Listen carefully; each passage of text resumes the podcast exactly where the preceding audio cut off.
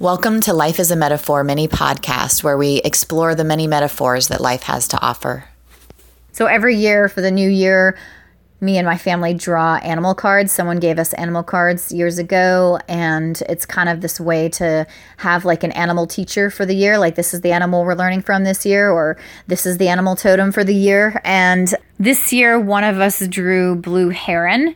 And in reading some of the symbology and the meanings and the descriptions of this blue heron card, there were just there was just such a big, beautiful metaphor that came out. And so I just basically have to share it because it's just too cool, in my opinion, uh, to not. So the blue heron had to do with reflection, self reflection, because if you think about an actual heron flying over water, you have this water as this reflective device.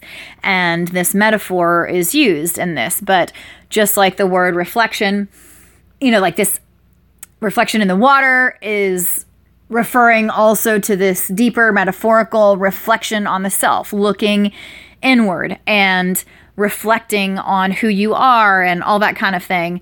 And anyway, one of the things, it also used the words like deep, like instead of looking at the surface level of that reflection, just what's on the surface of that water that looks like a mirror and not just staying with that superficial level of self reflection because there's like this one level of self reflection is the heron just looking at its own image in the water like a mirror. And that is kind of rep- representative of like self criticism or being fixated on your image, just your exterior outward image and your, you know, being perfect or something in that way that a mirror or that superficial surface level reflection is just looking at the outer shell, you know, it is just looking at the image. That is what you can see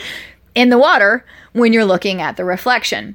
But then defining reflection more deeply than that looking deeper into yourself, not just at the image that is being shown to you, that's your outer shell on that water uh, or in that mirror, but going deeper, understanding that the water is much deeper than that, and there's a lot more in there, and reflecting on that, and not being overly concerned or obsessing with the image or being perfect or that outer shell, caring just as much or reflecting just as much on the stuff that is below the surface and tending to it, caring about it, reflecting on it, all the stuff that is not just the outer shell, but all the inner world stuff too.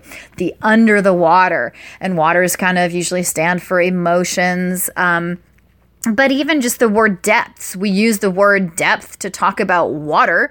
Um, and some of it can be dark, but getting into the depth of the person too, and the depth of, you know, reflecting on yourself, the depth of self.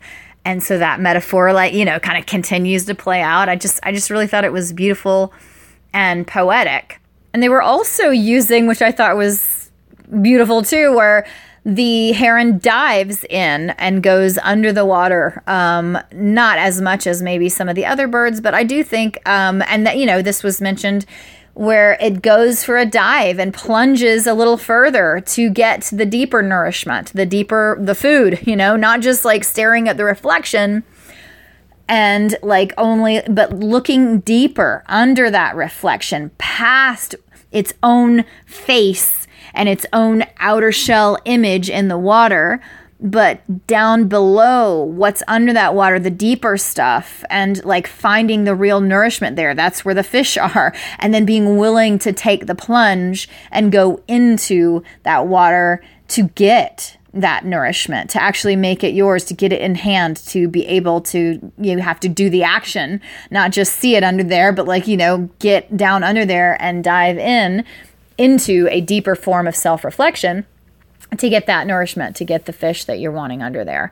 Um, so, yeah, I love it. Personally, anything that has to do with inner worlds and self reflection and yeah, going deeper into yourself, I'm going to love it. I'm just a sucker for it.